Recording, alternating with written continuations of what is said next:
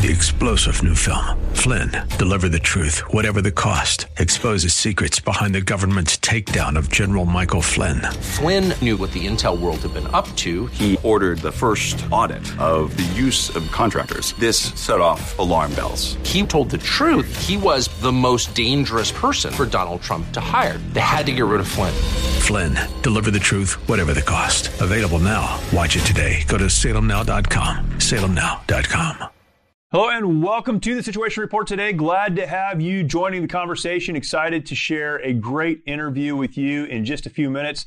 This is, of course, the show where we do our very best to bring you the information and perspectives you need to navigate an ever changing culture. My name is Jeremy Stalnecker, and today you will hear a wonderful interview between our co-host Chad Robichaux and guest Remi Adeleke. You may be familiar with Remi. He is a former United States Navy SEAL. He's actually been interviewed on one of our other podcasts in the past. But uh, Navy SEAL served in the United States military, of course, transitioned into a film star. We're going to talk about him, the work that he is currently doing, documentary that he has been involved in, and so many other great things that he's doing right now. And uh, looking forward to that. We, we talk about this being the show where we provide you information and perspectives to navigate culture. Uh, so much of culture is formed by film, formed by media, and people like Remi are out there doing their best to transform culture through good content and good media. And looking forward to sharing that content with you. Before we jump into that, though, um, I would imagine if you've been to the grocery store recently, you've noticed that things are more expensive. Gas is more expensive. It doesn't matter where you live in this country, things are more expensive. The economy, our economic future is uncertain. And we have to ask ourselves the question, what is it that we can do to protect our financial future for our families, for our children? What can we do personally? Uh, one of the things I would recommend is at least considering Uh, adding gold and silver into your IRA, your investment accounts. Take a look, figure out how to do that, and see if that is the right fit for you. The place that you can start is with Lear Capital. Call Lear Capital and you can get their free precious metals investor guide. You can also ask them about their Lear Advantage IRA that lets you transfer or roll over your old 401k or IRA into a gold and silver tax advantage IRA. Plus, Lear is offering right now Crazy shipping, uh, free shipping, and up to $15,000 in bonus gold or silver with a qualified purchase. This is something you at least need to take a look at. You can call for details 800 489 6450. Lear Capital is the most rated precious metals company on consumer affairs with a near perfect rating on Trustpilot. Call them at 800 489 6450. That is 800 489 6450. Calling that number, you will get your free kit, and there you will learn how gold has performed during periods of inflation, government debt, interest rate hikes, economic crashes, even wars, and how in all of those gold has been the financial bedrock asset in portfolios. Uh, one of the things I love about Lear Capital is that they are an American owned company, proud to do business with Americans that share conservative values. Write this number down 800 489 6450. Call them today. Or if you don't want to call, you can click the link below in the show description and the show notes. Check them out. You will do yourself a great service by at least investigating Lear and what they have to offer. Now to our interview between Chad Robichaux and Remi Adeleke.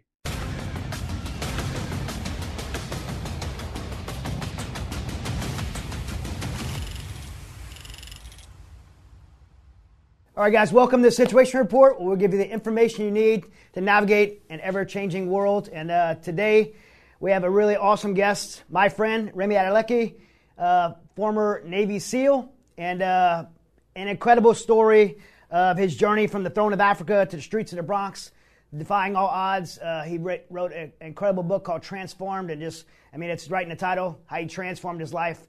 You know, from growing up in Africa, went through tons of hardship and transformation to be transformed into not only a Navy SEAL, but uh, one of Hollywood's up and coming brightest stars. Uh, I could go a list, long list. I mean, as a Navy SEAL, you know, he's, he's served our country honorably uh, around the world. He's, uh, and then getting out of the SEAL teams, uh, using his military experience to go in and begin going to Hollywood and really consult and advise in Hollywood films, working with Michael Bay. He starred in uh, Transformers uh, last night where he uh, he got to use the SEAL team skills and, and had a jump scene in the in the movie, which I thought was pretty incredible, being a fellow jumper. And uh, he was he was an ambulance with Michael Bay, uh, the plane. Uh, recently, if you're if you've seen the amazing uh, hit series on Netflix, Terminal List, he was in Terminal List with a fellow Navy SEAL, Jack Carr, who did an incredible job writing that book. And it Amazon, Chris Pratt to put that together. Amazon, Amazon, yeah. Oh my gosh, Amazon. Yeah.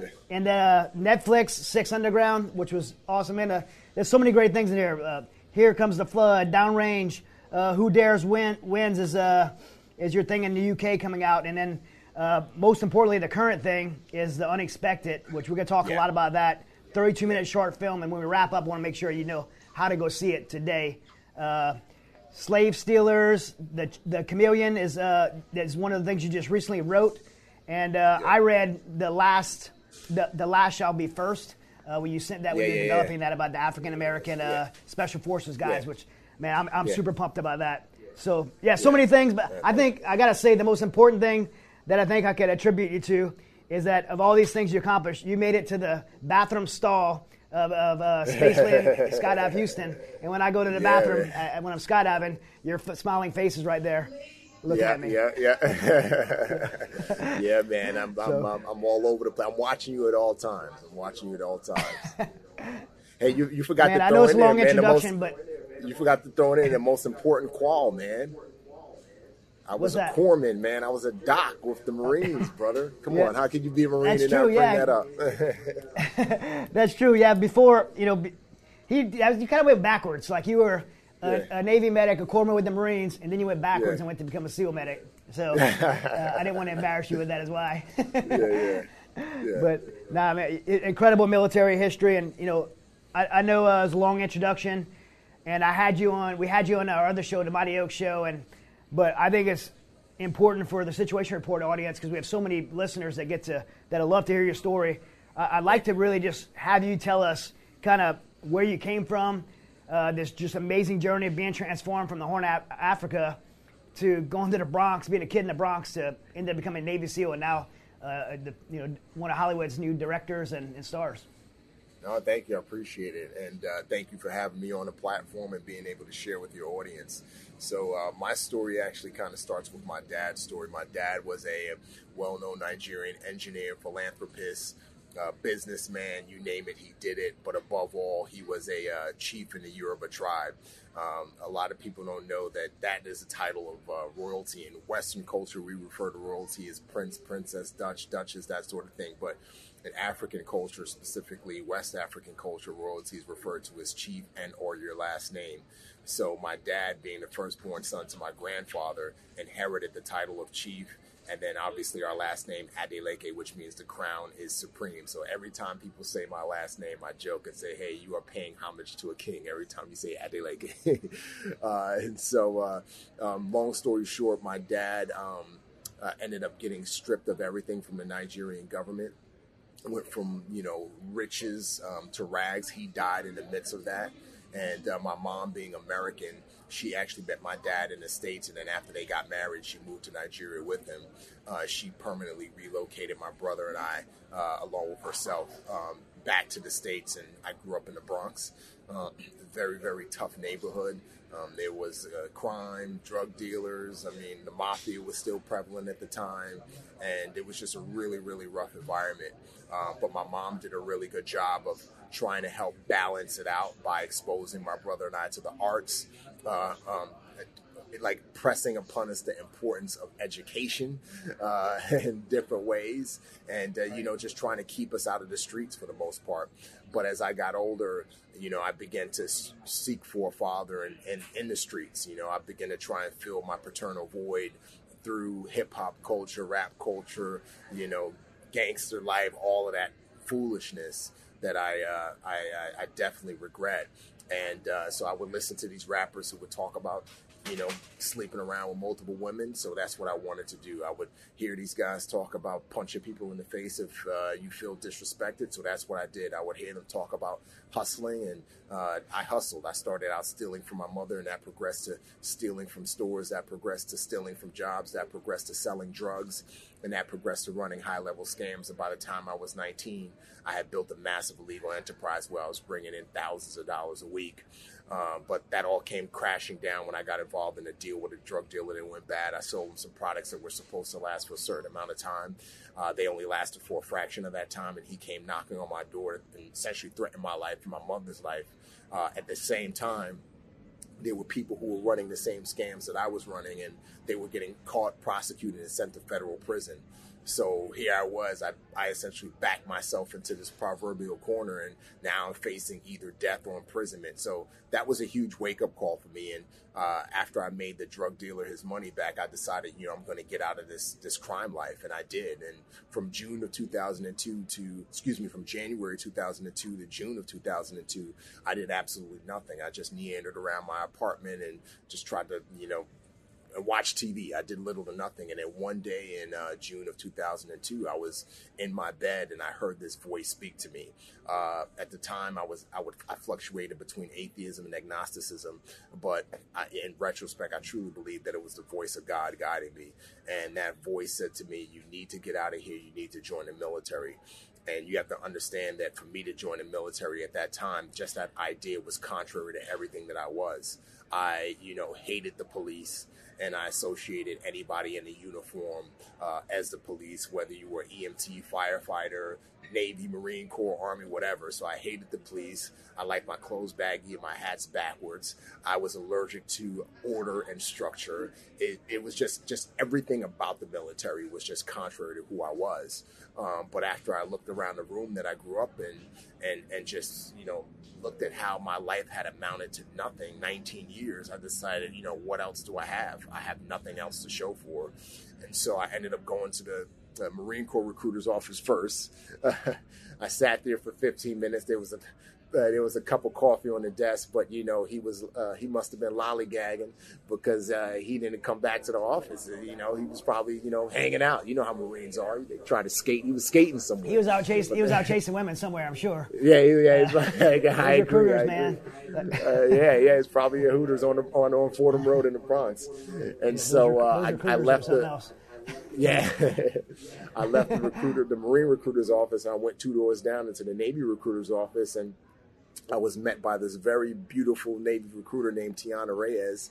And in my mind, I was uh, like, hey, not only am I going to get in the Navy, but I got me a new girlfriend.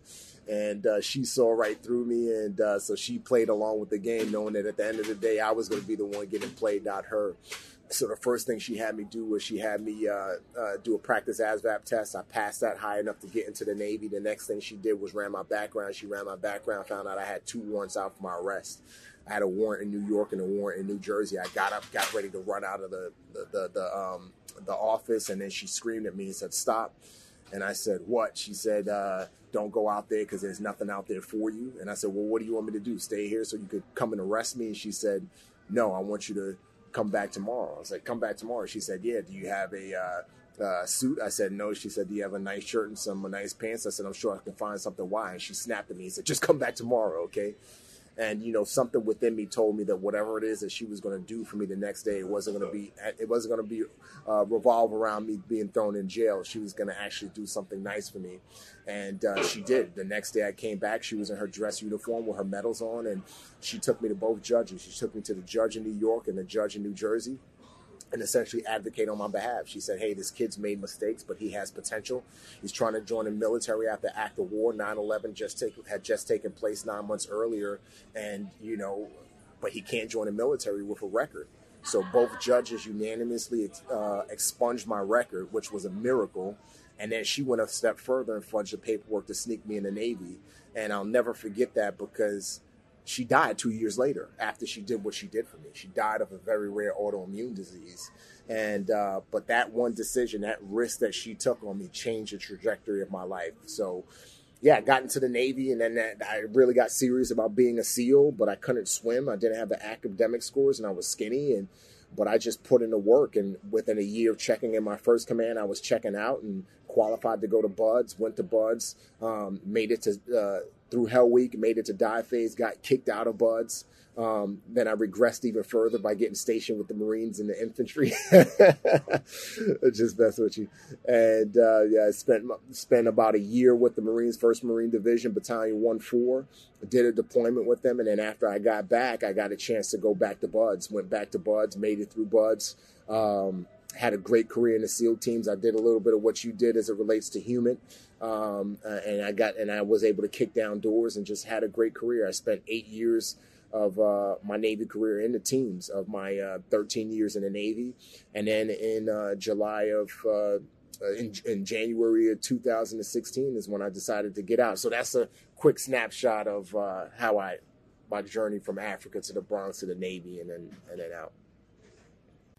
If you want to know the truth behind the events of January 6th, 2021, Jake Lang, incarcerated political prisoner, has it all in a documentary with footage that has never before been seen by the public.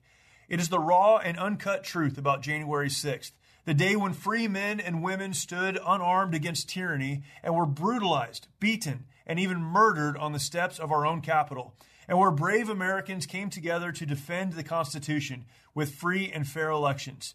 Take a journey with Jake Lang to remember the heroes who came to the Capitol to peacefully protest. Watch this documentary dedicated to Rosanne Boyland, Ashley Babbitt, Benjamin Phillips, and Kevin Greeson, who lost their lives defending our country that day. Seeing is believing. Go now to j6truth.org. It's not about what you have heard and been told by mainstream left media, it's the uncut truth. Go now to j6truth.org.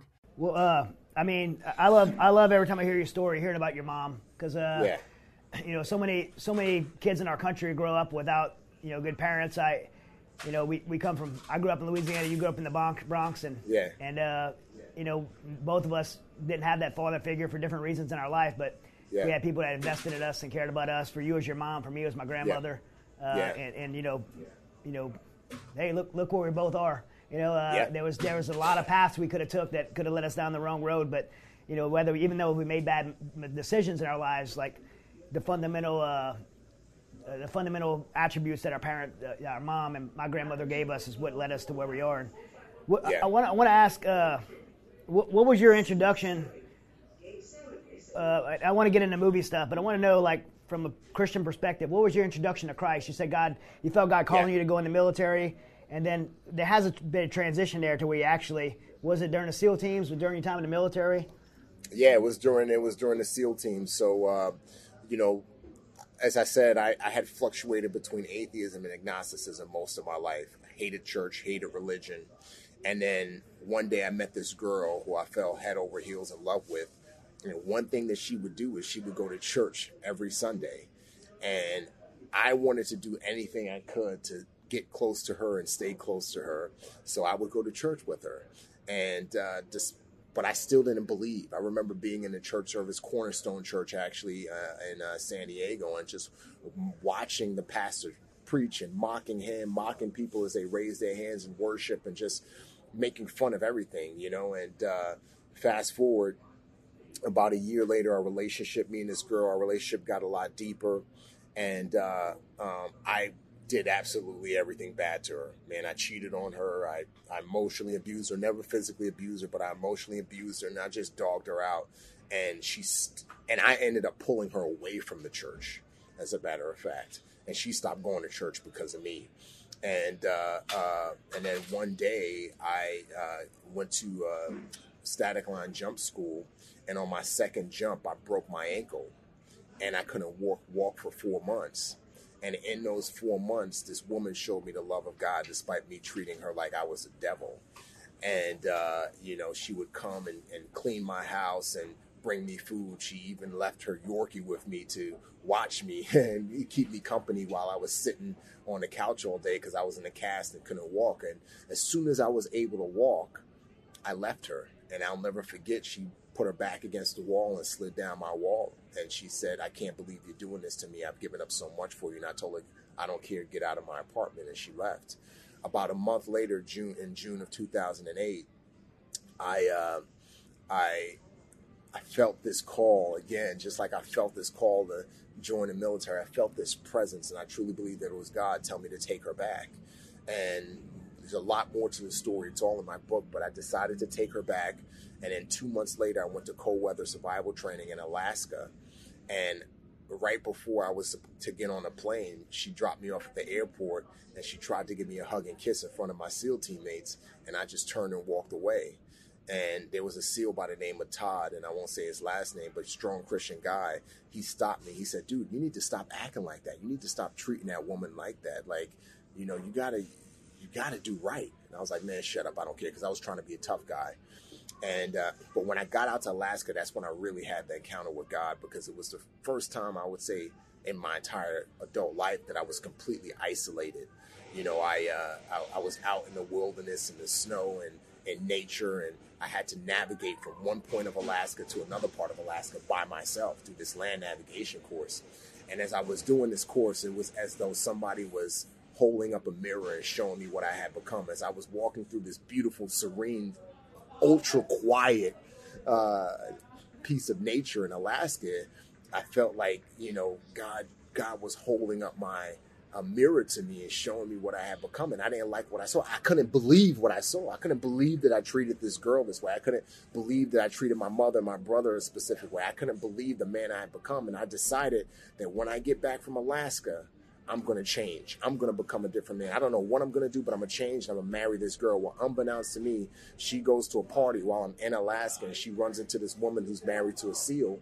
And the woman finds out she's dating me and she says, Hey, it's hard to be married to SEALs. If he's not treating you good now, you need to leave. And out of the years of us being together, that one conversation gave her the spark to leave me. But I didn't know this was going on. So fast forward after I get out of my land navigation course and go back to the barracks in Alaska, I pick up the phone and I called her and I said, I don't want you to say anything. I just hear me out. I realize I've been a dirtbag. When I get back, I want to marry you. I'm going to change my life. Things are going to be completely different. And she was totally quiet on the phone. And I said, Hey, what's wrong? You hear me? She said, I wanted to tell you when I get when you got back home. I was like, tell me what. And the idea of her leaving me never crossed my mind to the point where I thought that she had cancer or sick. I thought that she was trying to tell me that she had some crazy cancer. She was going to die because that's how she sounded. And I finally I said, tell me right now. She said, I'm leaving you. And I was like, what? I was like, no, no, no, no. I, I know I've been bad. Like, hear me out. I, I, I, I need to change, and I want to change, and I want to marry you when, when I get back. And she was like, no, it's too late. You, you dogged me out. You, you, taught, you treated me horribly, and I do not want to go through this. When I got off the phone, I felt like I was in Twilight Zone, and then I really started hearing. I, I started getting attacked spiritually and I started getting suicidal thoughts, and I just, there was just a lot going on in my head. And I remember my brother had been a Christian for many years, and I used to make fun of him. And one thing he would always tell me is, Remi, when you hit rock bottom, just remember to cry out to Jesus. He said, when, not if, but when, just remember to cry out to Jesus. And I just remember being in Alaska and doing that. I just started, I didn't know how to pray or what to pray. I just started saying, Jesus, help me. Jesus, guide me. Give me the strength to help me get through this moment. And when I got back from Alaska, I called up my, my ex girlfriend and I begged her, hey, to take me back. She said, I won't take you back. And then the words just came out of me. I said, okay, if you won't take me back, can you take me to church? And that same church that I mocked, you know, about a year or two later is the same church that she took me to. And uh, that's where I gave my life to Christ. And then from there, everything changed. You know, I, I gave up pornography, I gave up sex, I gave up my lane. Like I just was all in for Jesus. And, uh, and yeah, that was in 2008. Yeah, your life's been a pretty upward trajectory since then. You know, yep, following yep. it, I mean, you, you've, you've able, been able to do some pretty incredible things, especially in, in outside the military in Hollywood. And one thing I always talk about in Hollywood is like when military movies, like they get that, they do something just cringe. You just cringe. You like, yeah. why would they do that? It just seems so unauthentic. And uh, and so I love yeah. seeing when guys who come from legit military backgrounds go into Hollywood and yeah. help make it right because I love movies and I love yeah, our background. I want to be done right, and so uh, you got to work with Michael Bay, uh, you know, Transformers and, and, and, Ambulance and other things. And I know you and Michael Bay are pretty close, and, and I was super privileged you got put me on the phone with him recently, but talk about another project. But uh, but I, I, think most recently, what's most popular right now is Terminal List on Amazon. I'll, I'll get it right this time. But uh, what was it like that experience working with Jack Carr, you know, fellow Navy SEAL? uh, doing terminal list? No, it was great. It was great. It was great, man. Jack's a great dude. As a matter of fact, I did his podcast two weeks ago. Uh, you know, he's he's going to help promo the, the short film as well and push that out. And so, uh, yeah, he's a great dude. Chris Pratt was a super sweet guy, and uh, it was definitely like a, a, blessing of an experience to be able to work with you know like-minded guys that you know especially guys that i served with there were a bunch of other seals who worked on the project as well whether in a consulting capacity or as actors so it was definitely a, a heck of a ride well i mean um, of all the things you get to do right i mean acting directing writing uh, producing yeah. Uh, yeah. It, what what do you think i mean the trajectory for your future career? What do you like most? Uh, you know, yeah, is it all of the above? Like, now for me, it's it's it's it's storytelling. So, in in the form of writing, directing. You know, we've uh, uh, we've talked many a times in the past about that, and uh, I feel like everything that I've done in my life, whether it's writing a book, writing a screenplay, acting in a project, all of that has prepared me and was essentially my film school um, to prepare me to be a writer director, and that's my passion. That's my goal, um, and that was one of the one of the reasons why I made the film um, um was you know is to, for so that it could hopefully be a stepping stone for me to go further. And um, now that short film has got picked up and now it's going to be a feature film. Um, and Gerard Butler's production company signed on, and, and Alan Siegel, G Base, and so we're we're full fledged into like getting you know um, pulling financing together and pulling the right team together. But uh, yeah, th- that was the that was the minute reason as to why I made the film. But is because that's my dream and goal is to you know be a full fledged writer director for the rest of my hopefully the rest of my life. Well, uh, let's talk about that because uh, unexpected uh, redemption is the the 30 minute or so documentary, and, and uh, I seen it. It's uh, yeah. you, you, gave me the well. well I'll, correct you. I'll, correct, I'll correct you real quick. The uh, unexpected redemption is the feature version. That's the feature film that that, that went out in development. The unexpected is the 32 minute short film. So it's not a documentary. It's actually okay. a short film with acting and all. Short that. film. Yeah. Okay. yeah. All right. Yep. Yeah, that's. but you get so unexpected the the the short uh, you gave me a chance to see it. Yeah. And uh, man, it, it was incredible. I was blown away. I, one, I was like, my first thing was like, super proud of you because it was like, thank you, thank you. It, it, captivated me right away, and it had some. You know, I won't spoil it, but uh, you got yeah. you know because everyone has to go see it. It had some yeah. for a brand new director. Uh, yeah. It had some things in it that were like kind of tech and new age that I hadn't seen before in a film, and and uh, I really liked it. it. it. Maybe it had like some uh, some some like maybe Quentin Tarantino kind of yeah, yeah, touches yeah. to it, like uh, and uh, had like some some of the stuff that they do. I don't forget who the filmmaker is, and it, they made like Snatch and all those movies and uh, yeah, Guy Ritchie. Yeah, um, it had some. Ritchie, it had like some of the like like some of that like special qualities to it that make it like stand out. And uh, I really I really loved it. Uh, but more importantly, I mean, obviously the directing was awesome because I'm, I'm raving about it here, but the storyline is incredible and, and it tells yeah. a story that uh, everyone needs to know about about human trafficking. Yeah. And yeah. I know, like, uh, you know, we all get platforms in our life. And uh, obviously, I've been able to use my platform for, for veterans causes and ministry yeah. in that area. And uh, you getting this, you've been given this incredible platform, and the first thing you're doing yeah. with it is telling a story as a storyteller of something that could bring awareness and, and light on such a dark topic to help people. Yeah. And uh, you know, what was your motivation there to pick this subject for your first debut debut director role?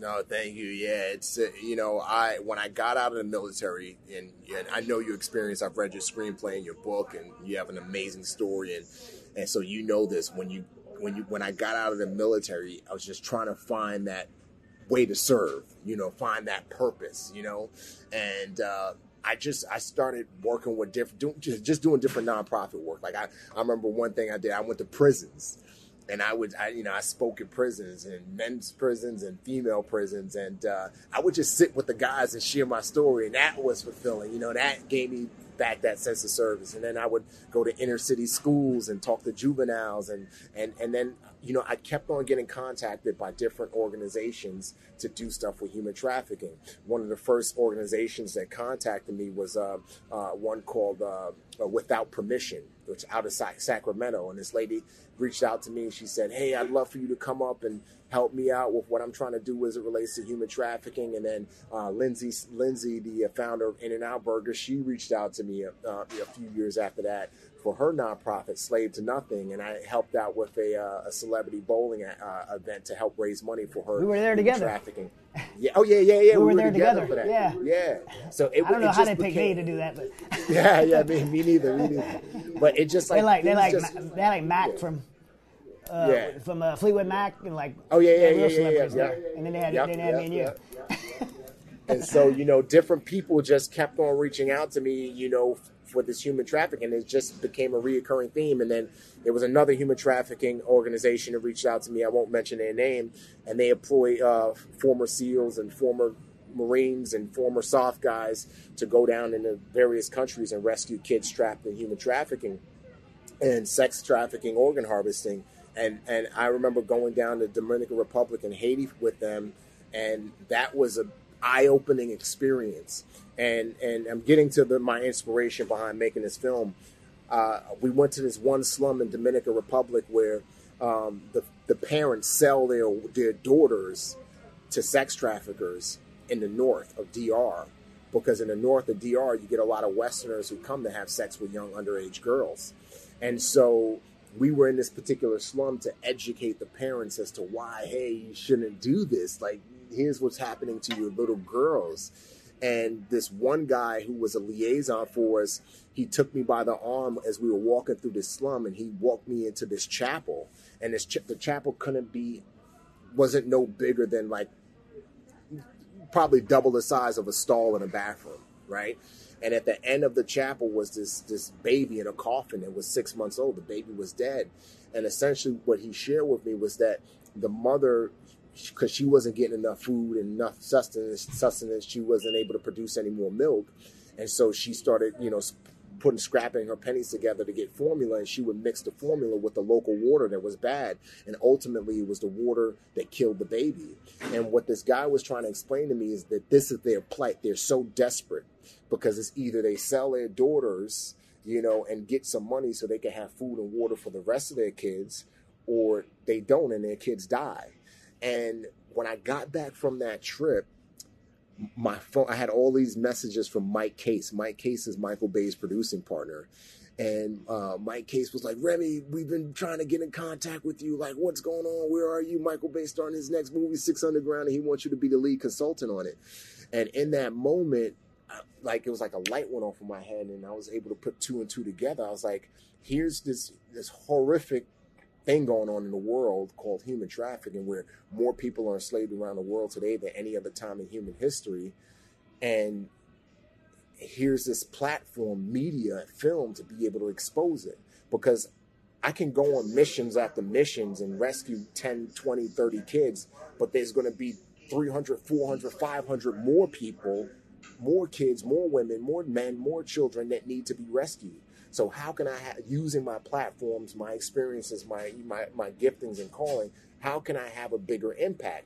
And you know what we would do overseas with psyops, right? You know, sometimes it was about winning the hearts and minds. Sometimes it was about dropping pamphlets or or handing out food or handing out you know, resources to people to get the get the locals on our side so that we could better do our job.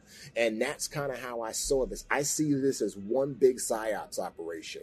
You know, instead of kicking down a door, using this film, and and and, and that's why I developed the film. You know, to to to, to educate people of the realities, and not just the realities of human trafficking as it relates to sex. Now, let me back up for a second. When people hear human trafficking, the only thing their mind typically goes to is sex trafficking they don't realize that there are multiple facets to human trafficking. You have organ harvesting, which the film focuses on, which is a is is is is so widespread, and I could talk about that in more greater detail later. Then you have labor, people who are trafficked for labor. Then you have forced marriages, which is something that falls under human tra- trafficking that's not talked about. And, and, and, you have drug use. You have the um, uh, testing where people are used slaves are used for testing of certain drugs. Then you have kids who are used to move, they traffic and use to move drugs into other countries. I interviewed a guy a couple weeks ago um, who I'm going to release his interview next week. He was trafficked from Venezuela to uh, Colombia and from Colombia to the Mexican border, and how he was led there was through pamphlets. So what the cartel and other nefarious figures are doing is they're using, they're creating fake travel agencies to lure people from all around the world to Mexico in order to to, to, to, essentially detain them and enslave them. And this particular guy, make a long story short, was trafficked, eventually trafficked to Mexico. He got to Mexico. He was abducted. He was he was put in a very fancy house and mansion in Mexico. In that house were a hundred people, men, women, and children from all around the world who were lured to this particular place with the hopes that they would be able to be crossed into America.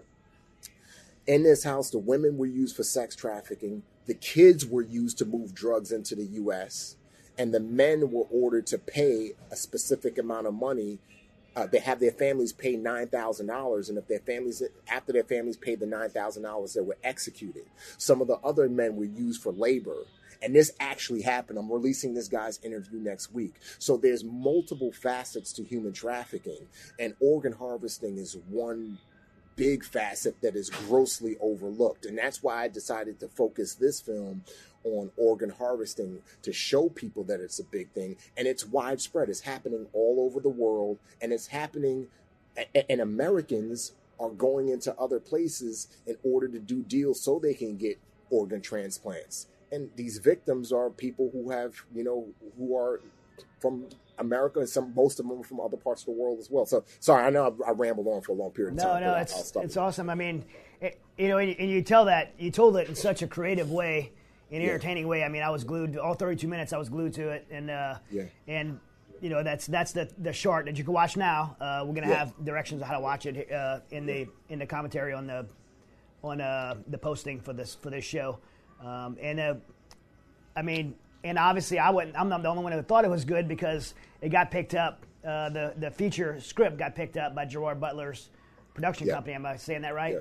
Yep. Yep. So G base. Uh, yep. And what's what's that look like? I mean, because obviously, you know, I'm, I'm passionate about getting the word out of stuff like this too. Yeah. I mean, the, the short, we're going to get a lot of people to watch it here, and people are going to watch it. But the feature film is where the real message is going to, you know, reach millions. Uh, what, yeah, what's yeah. that project look like?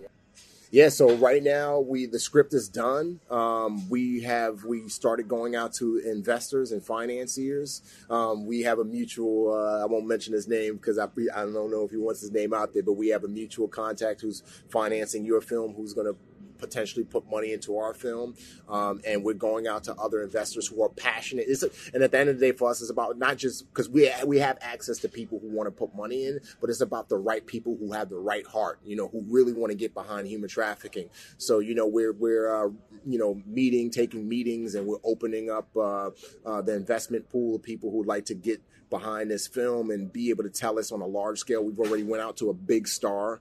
Um, uh, we can't mention his name right now, and and there's another star that Alan Siegel has worked with on a on, on another movie, who's a massive star who we're looking to attach to the film and stars are expensive but the good thing about stars is once you get them on the film you know this as well as i do that opens up the film to a wider audience which means it opens up the uh, the the the message to a wider audience. So that's essentially what we're doing right now. Uh, we just brought on a line producer, and uh, we're about to hire a casting director. So it's exciting. It's it's an exciting period to now see how this idea that started from me going down to South America and witnessing this stuff firsthand transposed into a TV treatment, which I missed. I cut out that part of the story. Nobody wanted to do the TV treatment in Hollywood because to them it was too dark. So then it transposed into a, a short film, and now that short film is now has now turned into a big, you know, action thriller.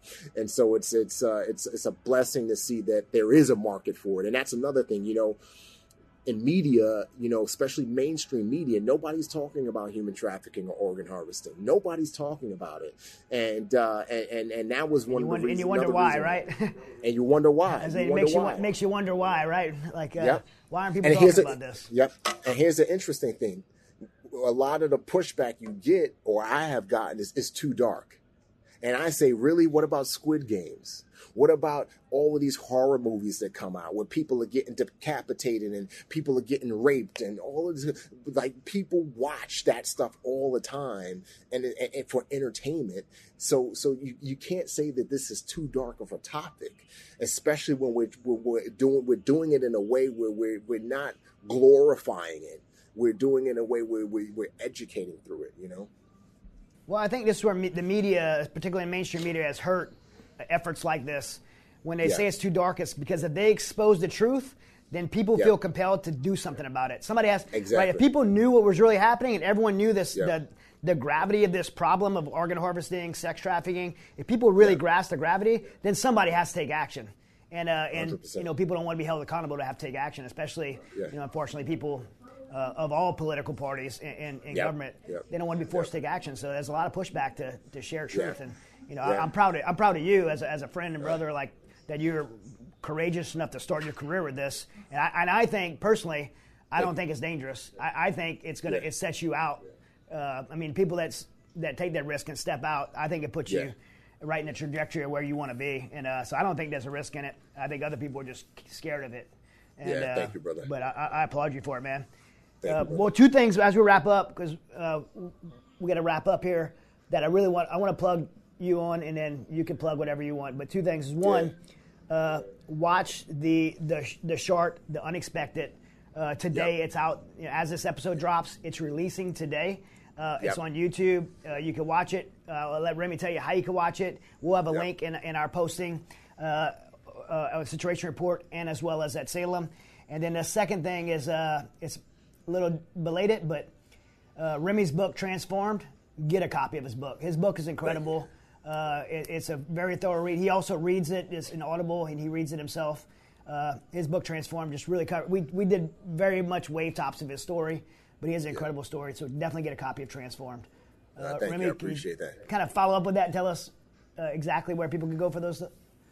Yeah, yeah. So for the film, we're releasing it on YouTube. Uh, just search either my, my YouTube page is Remi Adeleke, so it's uh, simple, my name, and then or you could just search the Unexpected Film, um, and uh, that's going to be on that's on YouTube right now. So go check it out. And then as far as my book, you can get my book Transform wherever books are sold, Amazon, Barnes and Nobles, uh, Bam, you know wherever books are sold. My next book, um, which interestingly I got to talk to you about more offline, is uh, is called The Chameleon. It's a fiction thriller series that started out as a screenplay, which I think you read. We got a three book um, thriller series deal with HarperCollins, William Morrow. So that book is going to be dropping next year. Um, but yeah, the primary focus right now is uh, the unexpected, getting the word out and sharing the link, sharing the film with people who uh, may not believe this thing, who who are unconscious of the realities of human trafficking and organ harvesting. Because the more we can we could we could get the word out, the more we can recruit people into this fight and end slavery. You know, I'll end on this point. We, I hear people say all the time, if I lived in the 1800s or the 1700s, you know, when slavery slavery was was uh, prevalent in the U.S., I'd fight for this and I'll fight for against the slave masters and I'd pull them all my arms together and do something. I wouldn't let it happen. Well, guess what? Slavery is happening right now. It's happening right now. And as I said, there's more people enslaved around the world today than any other time in human history. Human trafficking is a $32 billion industry. 30,000 uh, uh, people who are caught in sex trafficking, just se- sex trafficking alone, not organ harvesting, not labor, die from disease and torture every year. 600 to 800,000 of the globally victim, uh, trafficked victims, the majority of them are women and children. You have an opportunity to fight modern slavery today. And so if you were that person that would fight slavery back then, well, show us you know, get out and do that. And, and, and this film is going to hold everybody to account. It's going to, it's going to, you know, it's going to confront you with some truth and give you the opportunity to make a difference, whether it's serving, whether it's donating, whether it's just being aware of the signs of a person who may be trafficked and stepping in and doing something.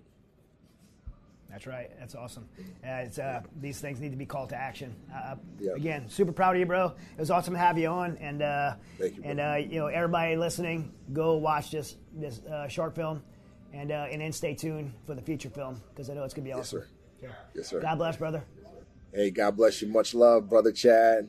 and thank you for all the great work you're doing out in Ukraine and all the great work you're doing with veterans and your ministry. So uh, I appreciate you too, man. I appreciate you for being a brother. We we connected, you know, years ago. Uh, I heard your story and I reached out to Iron Second and said you need to share this brother's story. And man, I've just been a been a follower and a lover of you since then, my brother.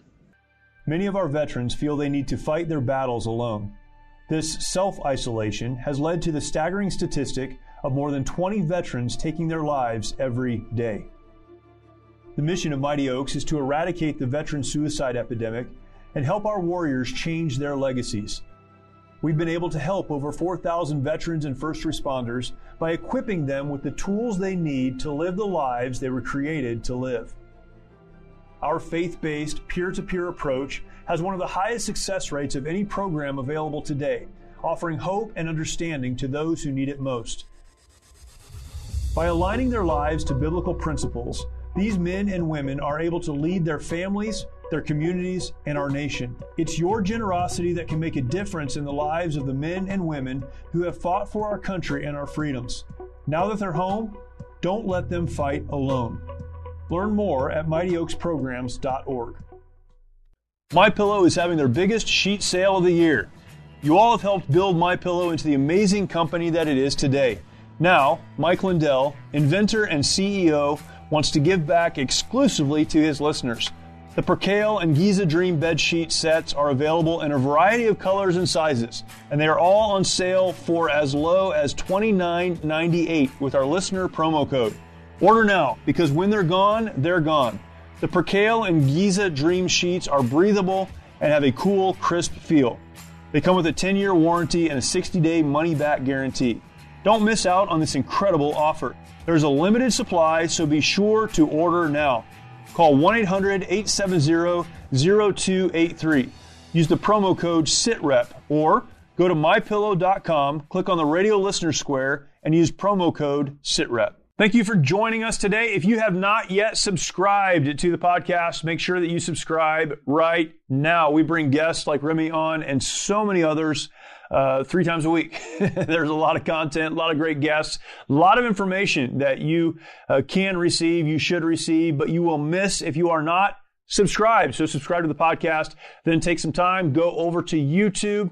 You can find our channel, The Situation Report on YouTube. Subscribe, hit that notification bell, and then go ahead and share that content out. Leave us a comment. That would be fantastic. Appreciate you joining us. Look forward to talking to you next time.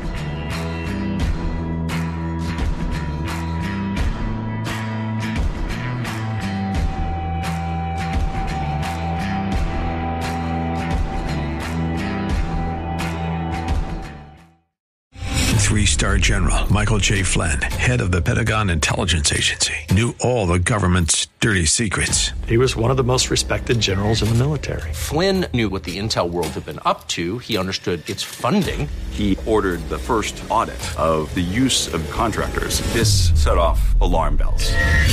The explosive new documentary, Flynn, Deliver the Truth, Whatever the Cost, and covers the facts behind this scandal. Flynn told the truth. He was the most dangerous person for Donald Trump to hire. I find out the worst enemy that I'm going to face in my life is right here in America. They took my assessment and they wanted me to change it. And I was like, I'm not changing it. They had to get rid of Flynn with in depth interviews, archival footage, and never before seen personal records of the man behind the headlines. I just felt like I was drowning. Flynn, deliver the truth, whatever the cost. Available now. Watch it today. Go to salemnow.com. Salemnow.com.